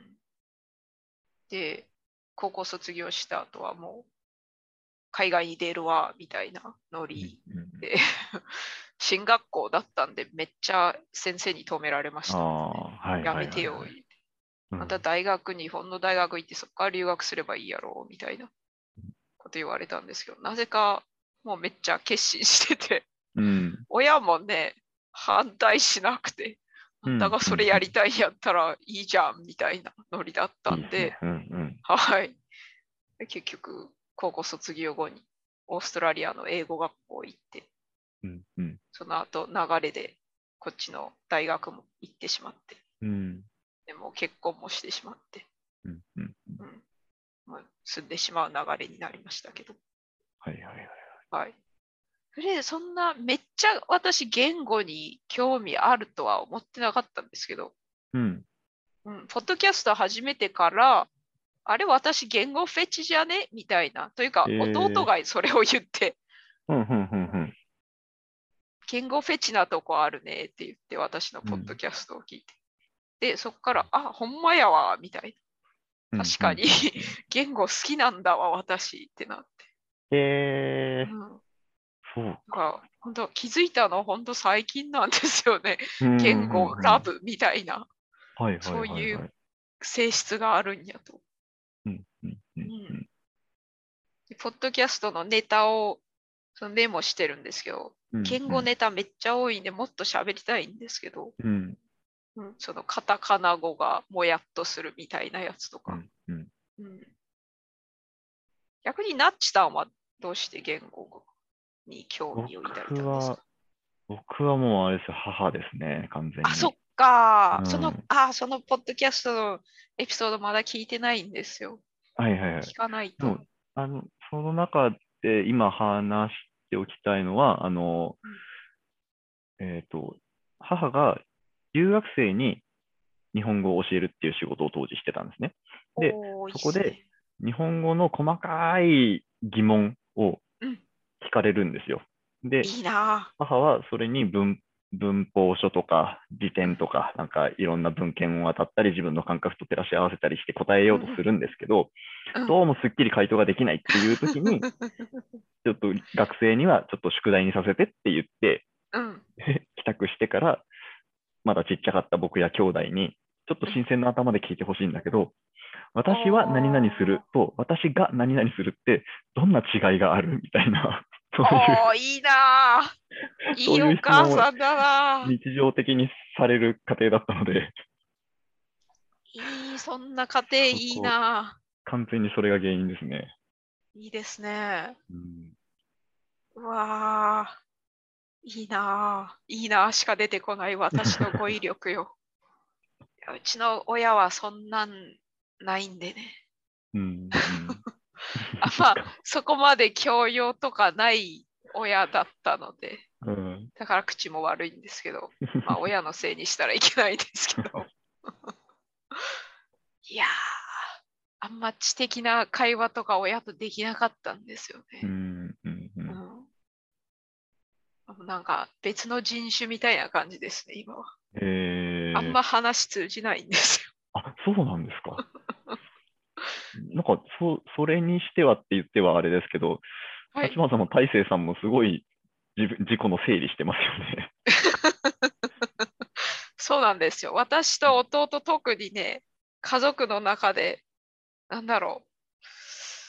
なんか、あーそういう学問とか、言語とかめっちゃ興味ある子に育ったんですけど、なぜかね。うん。それは、なんだろう。あー反面教師的な。親が、あそういうのに全然興味持ってなくて、多分上の兄弟もそんなにって感じで、それを見て育ったからかな。むしろ逆行った方がいいんじゃねみたいー。はいはいはいはい。な。いやー、それも興味深いし、それもまそたうです自ね分で弟とそのうち雑談して深掘りたいですね。うんうんうん。それ聞きたいですね。本当親から得たうん。知識とかあんまないですもん。えー親に教えてもらったこと。 そう言い切れるのもすごいな。ちょっと 想像ができない。親の経験を見て学んだこといっぱいあると思うんですけど、親から何か言われて、あ、それ、ほんまそれ、みたいなあことになった覚えがない。全然ない。あら、今考えてみると、あら、そんなないんや。すげえな、それもそれで。あ。へえ。いや、でもあの、高校卒業してすぐに家を出たので、オーストラリアに渡ったので、あんまり大人として雑談した機会ないんですよね、うんうんうんうん。両親と。はいはい。もうちょっと雑談はしてみたいなと思いますけど、機会見つけて。うんうんうんうんうん、ちゃんと話してみたらもっとなんか見つかると思うんですけどね。そうですよね、多分ね。うんいやー、興味深いな。うん、他になんか聞きたいことありますかねあります。あと一個、えっ、と、育児について、はい。その日本とオーストラリアでの、その、なんだろう、やりやすさとか、この当たり前の違いみたいなのがあったら聞きたいなと思ったんですけど、そうですね。なんかあの、よく聞くのは、あの、日本のお母さん頑張りすぎみたいな、それ、そうめっちそうゃいう思価い値ま観す。ああ、やっぱそうなんですね。思います、思います。うんうんうんまず保育園の話なんですけど、うん、持っていくものめっちゃあるじゃないですか、日本。あります日ね。本の保育園。こっちだってバッグに着替え入れるだけですよ。うなんですね。ちょっ とレベル が違ったな着替え入れて 送り届けて。おむつとか、そのタオルとか全部保育園がかやってくれるみたいな。へー乳すご瓶っとかも。うんうんうんまずそれが、なんで日本そうじゃないみたいな。うん絶対、あの、保育園側がやった方効率的だと思うんですよ。そうだと思います。うん。その分、その、保育園の料金ちょっと上がっても別に、私はそっちの方いいっす。そうそうそう。いや、僕も完全にそう思うんですよね。あの、前の保育園は、えーっと、ティッシュ、ティッシュを、あのな何ヶ月かに1回だったか、1年に1回だったか忘れたけど、箱ティッシュを保育園に各家庭から1個持ってくっていうのがあったりとか、で、今のところでも、その着替えを入れて持って帰るためのビニール袋っていうのを、名前書いて持ってきといてください。保育園に置いとくので、100枚みたいな。っていうのがあったりして、いや、それはちょっと、あの、保育園に外注させてもらっていいですかみたいなことを言いたい。うん、え、だって、絶対外注した方が効率いいですよね。そう。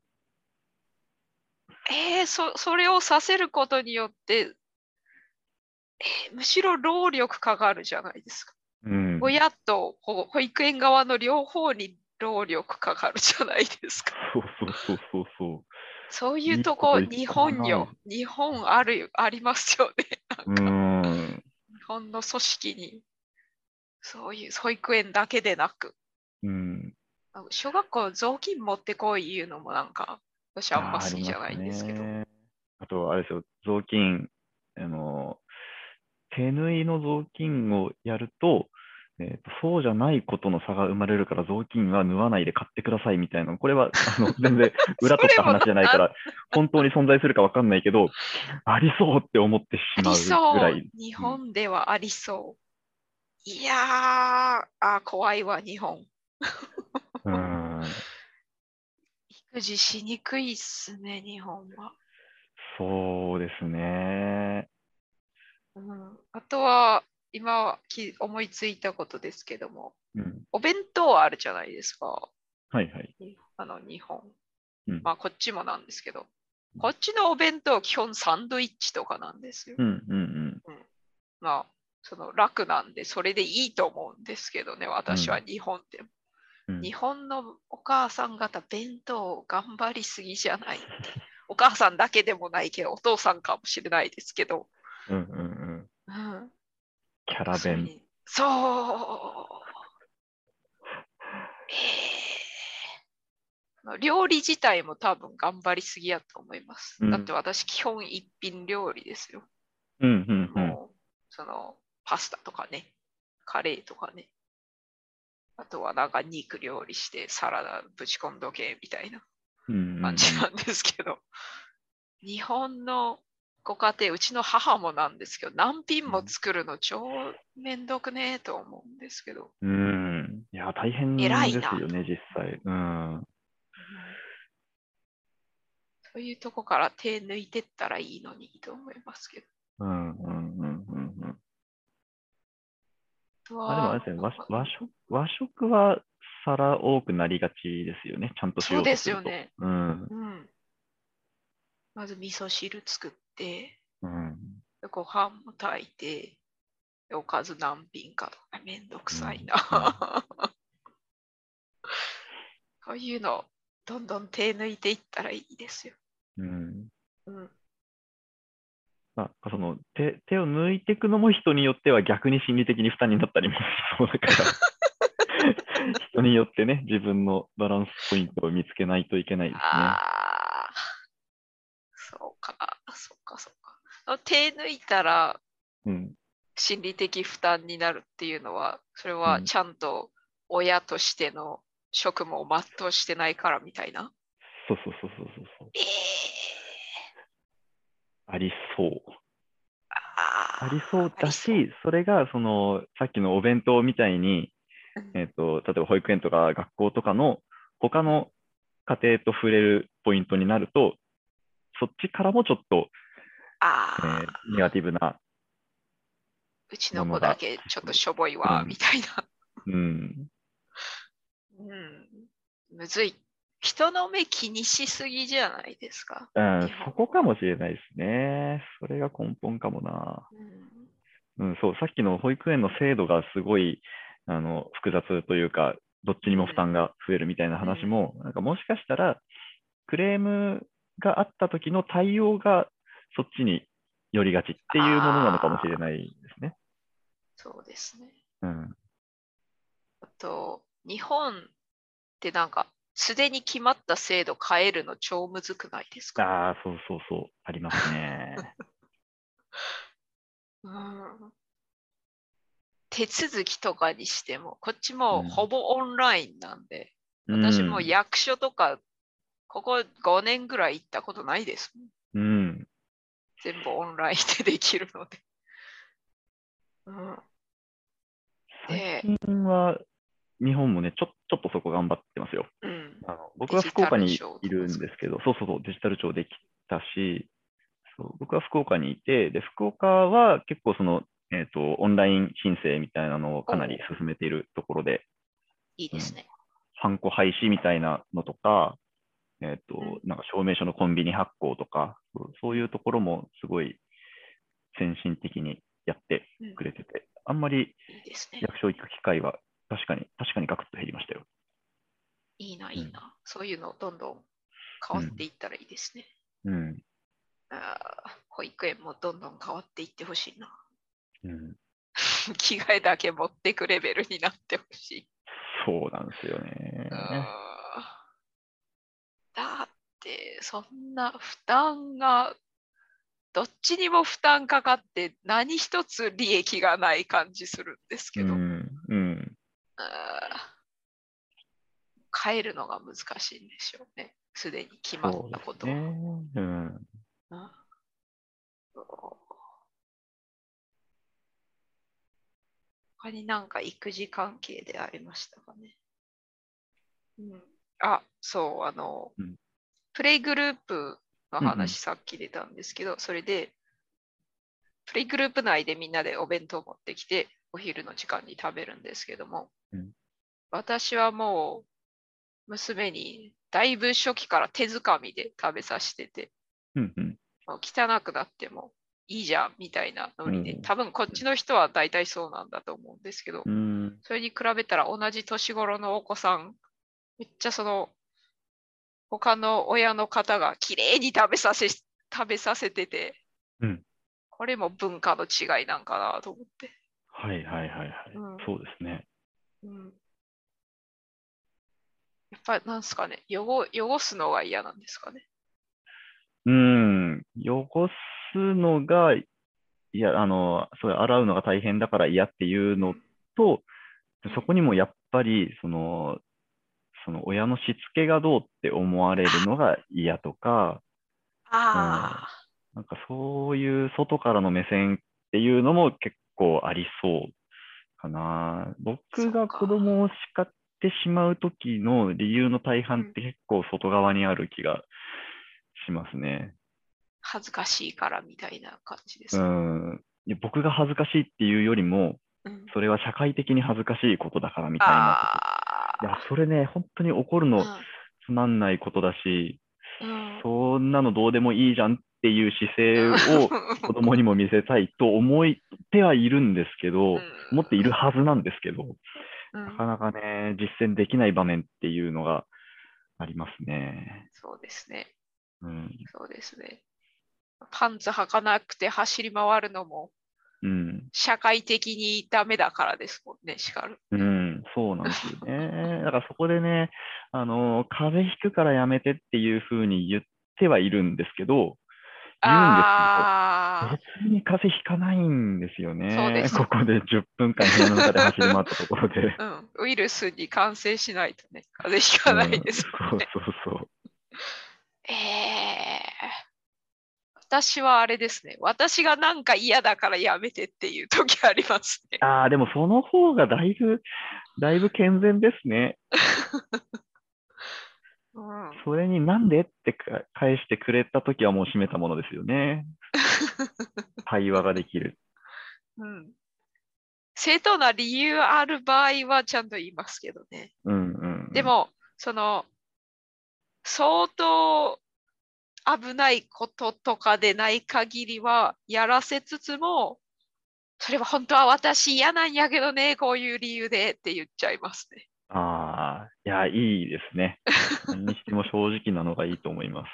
特に子供相手やと、うん、正直な方いいと思いますね。うん。うん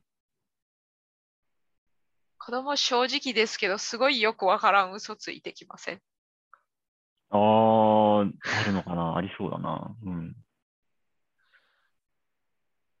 最近は、その、何ですか、うちの娘の場合ですと、うん自分にやりたいことを正当化する理由として、だってお父さんがこれこれこうしてしていいって言ったもんって言うようになりました。おお。言ってないのにって言こってとですないよのにね。う確認わしあ。一応確認するんですよ、ちゃんと。はいはいはいはい。本当に言ったかもしれないから。うんうん言ったのって聞いたら、え、言ってないよって。うんうん。そういう時どだかうら、言います子供に。えーいやー、娘ちゃんはそういう記憶かもしれないけど、うんうんうんうん。夫はこう言ってますよとか言うかな。いい、いいです ね。別に僕がジャッジする話でもないけ ど、そううん、僕もゆっくり考える時間があったらそうするだろうなって思いました。うんうんなかなかね、瞬む発ずい力がですよね、難しいですけど、うん。うん。ゆっくり考える時間あったらいいんですけどね、いつもね。ねうん、結構その怒っちゃう時って自分も切羽詰まってたり、そうそうそうそう時間なかったり、うん、疲れてたり。うん、うん一旦、一旦落ち着いてから発言していきたいですね。うん、うん、そして、なるべく面白がりたい。そうそ うそうそう。だから、あの、一時停止ボタン欲しいんですよね。それは、その自分へのというか、どっち、どっち、子あの供かとん自分。考える時間うんを確保するために、うん、自分以外がしばらく止まるボタンっていうのが欲し い。いいな、それはあったら超いいな。でも、世の中の親御さんたち全部使っちゃうな、それ。一向に時間が進まらない。いや、でも、止まってるのはその人の主観のあ、そ中のだけ人なんので。瞬間だけだから。大う丈んおお、それはいいな。とりあえず、その人、深呼吸すればいいじゃないですかね。うんうんうんうんひとまず深呼吸してか、私できてないんですけど。しよう、頑張ろう。夫うん。うん子供の理不尽さ。でも、その、本来の姿やから。うん姿かもしれないから、それか。むしろ変なのは自分の方かもしれない。うん。そうそうそう。その視点常に持ってきたいですね。うん。うんああ、育児面白いですね。難しいけど。うんなちさんはお子さんお一人ですかそうですね。はい。そっかそっか。私、これから二人目生まれるのでね、うんうんどうなることやらね。もう性別分かってるんですかはい。女の子で、女の両子方2人。女の子になりますうね。んうんうん。うち犬もね、2匹いてね、犬もへえ2匹ともメスなのでね、え本当にえは申し訳ないですね。なん か男性率めっちゃ低くなってしまう。そうですね。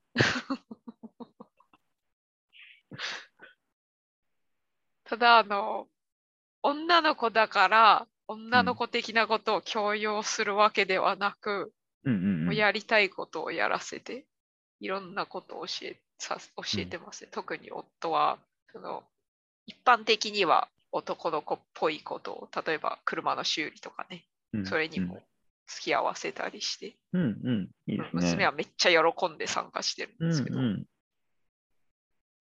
あと服を選ぶのでも別に女の子服売り場に固執するわけでなくうんうんうん。男の子用の服売り場を見てだってうちの子恐竜とか好きなんでねだから、うんその辺からもきなように選ばせてますね。うん。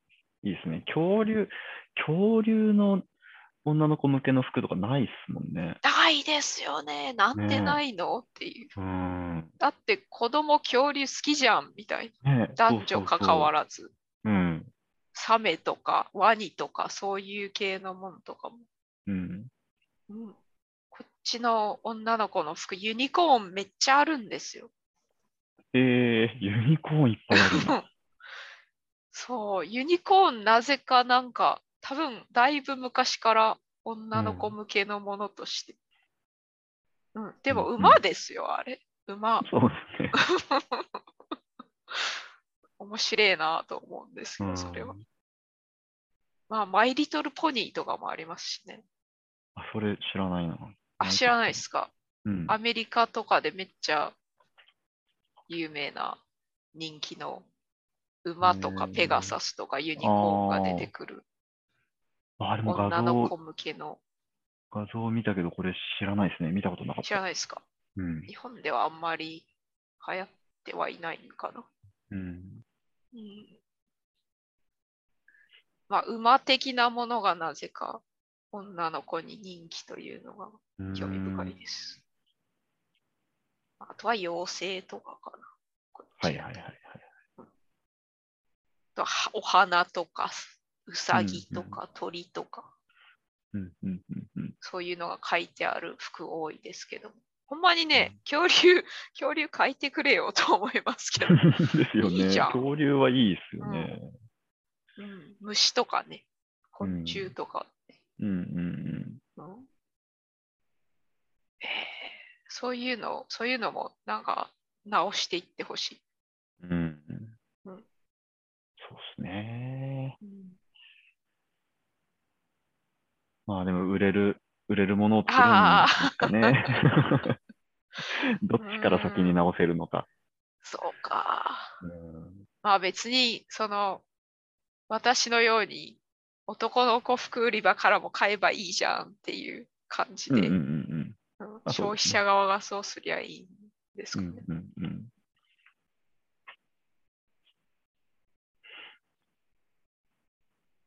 こんくらいですかね。あー質問そうですね。はい。うん。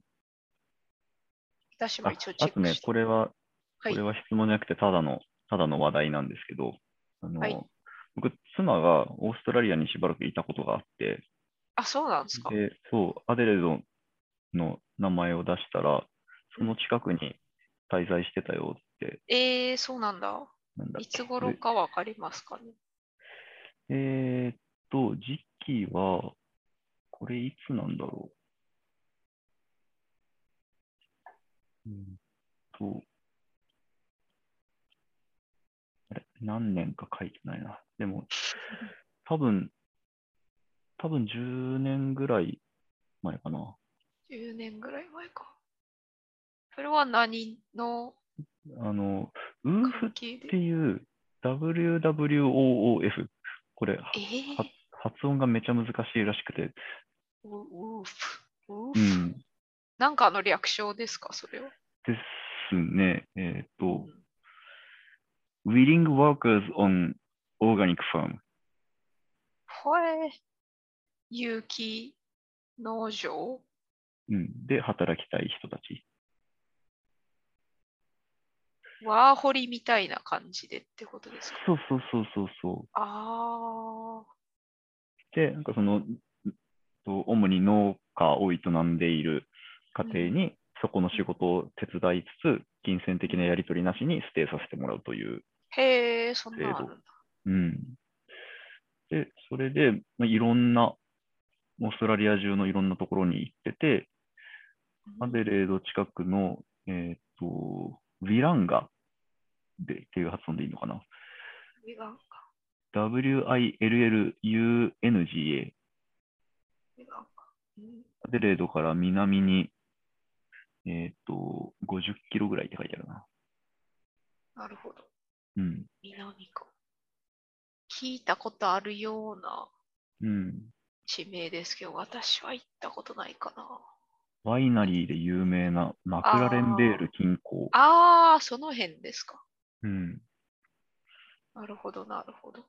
この辺の農家に1週間ほど滞在してたらしいです。 1週間ほど。うんほう。なんか、その時の感想とか聞きました、奥さんから。はい、話も聞いてますし、あの今、チャットに URL を貼ったんですけど、あ当はい当時の記録ブログを残していて、ここにその体験記がまとまっているので、これお、じゃあ見てみますこれを読んで僕もその当時のことを知知りましたね。ブログとか書いてらっしゃるんや。うん、えー、これは私のディスコードが更新されない。んあ、うんえっとね、あの、あれです。ズあそっちのズームの方チャットに貼りました。あ、ズームのチャットですかすいません。本当だ。ちょっと見てみますね。へえ。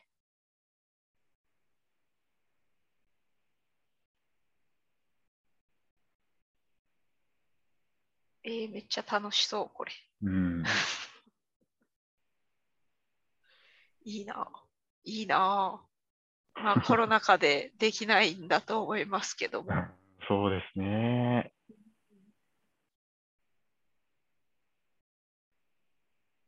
えー、私全然オーストラリア旅行してなくてね、うん。むしろ日本の方が、オーストラリア来てから日本の方旅行してて、うんうんうんうん。だってオーストラリアね、あんま変わらないんですよ、風景とか。おそのその土地特有のものとかが。あんまり日な本、い。うん、うん日本やとどの町に行っても、どの町とか村行っても、その町の特産物とか見どころとかあるじゃないですか。うんうんうん。郷土料理とか。ありますね。オーストラリアあんまそれないんでね。あ歴史浅いからかな。。そうなんですねああ、そっかそっか。なるほど。うん建築物も大体似通ってますしね。うんうん。まあ、その、観光名所とかはあるんですけども、うんあのシドニーやったらオペラハウスとか、うんうんシドニーまだ行ったことないっていうね、うんうん。 16年オーストラリアに いて、そのうち行きます。うん。そのうち。なっちさんはオーストラリア行ったことあるんですかあるんですよ。あ、そうなん小です学か。校2年生の時にえーすげえいいな。親にくっついて、それも1週間か10日ぐらいだったかな。へえ。シドニー付近に主に滞在してて、で、そう、アリススプリングス行って、エアーズロック残っていいしまいまなあいいなあエアーズロック確かもう登れないんですよね。したね。あ、そうなんですね。うへん、え確かアボリジニの聖地なので、うんうん。みたいなですね理由で、うんうん。もう登るのやめましょうみたいになった気がします。うん。なんかね、当当時は僕も全然わけわかんなくて、無邪気に楽しんで登ってましたけど、ね、後になって、う今、今話してるのもあれですけど、エアーズロック登ったっていうのを、あんまりい言わないようになってる。 どうなんすかね。私行ったことないんで、うわんか。らないんですけど、うんそうか、アボリジニ的なとこをもっとちゃんと勉強したいな。全然知らないんですよ。うんうんうん。うんあーもうちょっと学びたいことがありすぎる。うん困る。 そう。で、学ぶとまたね、学びたいことが広がるんですよ ね。そうなんですよね。絶対終わんない無限にねあーむずいな。アボリジニの言語も気になるしな。うん。どんな感じなんですかね。もうそう、あの人ら、文字ない言語やからな。そうか。そうなんだ。多分、口頭で。うんうんうんうん。一応なんかローマ字で、ローマ字っつうかアルファベット当てたりはしてるんですけど、こっちうんうんでうん表記するときは。はいはいはいはい。その辺ももし勉強して面白くてシェアしたくなったら、ポッドキャストでやっときます。ぜひぜひ。はい。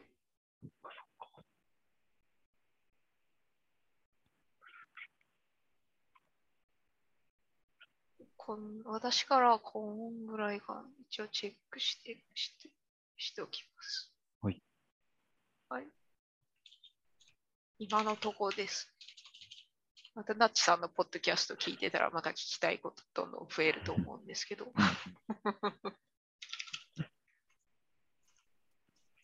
え、ナッチさんってあの、あ、そうだ、思い出した。うんあの、シュウさんのはいはいはい。話すラジオにも出てらっしゃいましたよね。でしたね。うん。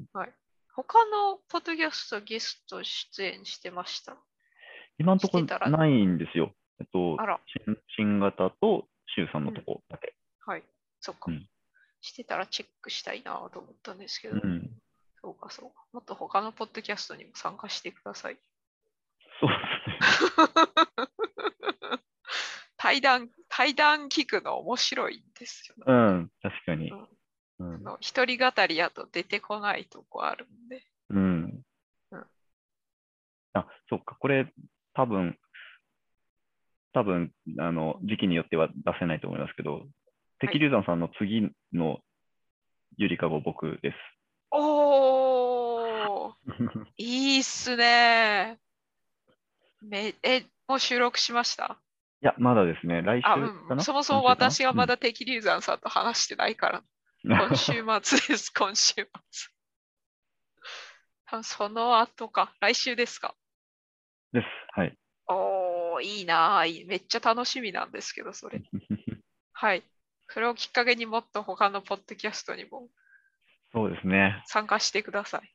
いや、呼ばれるのはいいんですけどね。よ ぶ呼んでくださいっていうのもね、呼ぶとね、呼ぶと呼ぶ編集が。 そう、編集めんどくさいですよね。 あとね、あの、これはもう完全に余計なことだと思ってるんです、思ってはいるんですけど、あの呼ばれるときは、そのなぜこの2人で話すのかっていう理由を相手側に押し付けられるじゃないですか。 よ呼ぶ人あに。なんかそれを、、それを提示できないとっていうのが、なんかすごいえ足かせになってしまっそて、うですか。いや、まあこれもただの言い訳ですよ。やれば、やればいいんです けど。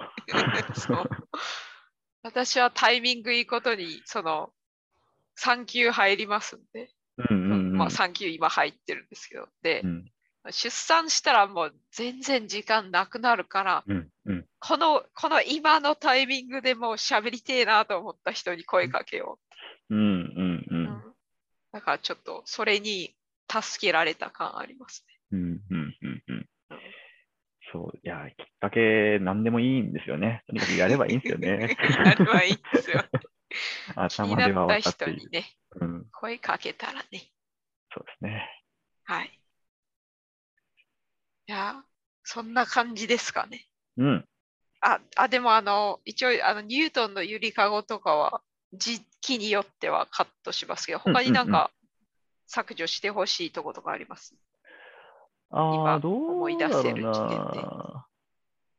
ああ、そうだな。なんか、聞き返してみて、えっ、と、あ、別にいいのかな。なんか、そ の、育児で、えっ、と、なんだろうな、母、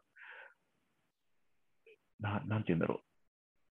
ジェンダー的に、ちょっと、このまんま出すとどうかな、みたいなのが、あないかみたいなのは、ちょっと、なんかね、話してて、ぼ僕は、えっと、自分としては気をつけているつもりなんですけどねっていうのを別に言わなかーっうんたから誤解されそうかなっていうのも、あーなんか、もしかしたらあるかも。なので、まあまあ別に、そんなに批判も飛んでこないと思うからいいんですけど、じゃあ補足で概要欄に書いておきましょうかね。うん、よよっぽど、よっぽど誤解されそうだなっていうのがないかぐらいだけ確認しといてもらえると嬉しいかはなという感じですかね。一応あの配信前にの自分なりに編集したバージョンそんないっぱい編集しないと思うんですけど、うんうんうん。せいぜいあの本番の前後を切ってあとなんか私の微妙な応答とか削るぐらいだと思うんです けど一応あの配信前に確認しましょうかこんな感はい、じになそりうでますした、ね。だいぶ長くな ったんでね、聞くのも大変やと思うんですけど。はい、それではそういう感じで。はい。じゃあ、録音止めましょうか、ここで。ははーい。い。そういうわけで、今回はナッチさんのゲスト会でございました。分割するのはめんどくさいので、2時間近くある 録音をそのまま、ほとんど、全然編集せずに出してしまいましたけども、どうでしたでしょうかそれでは最後まで聞いてくださりありがとうございました。さようなら。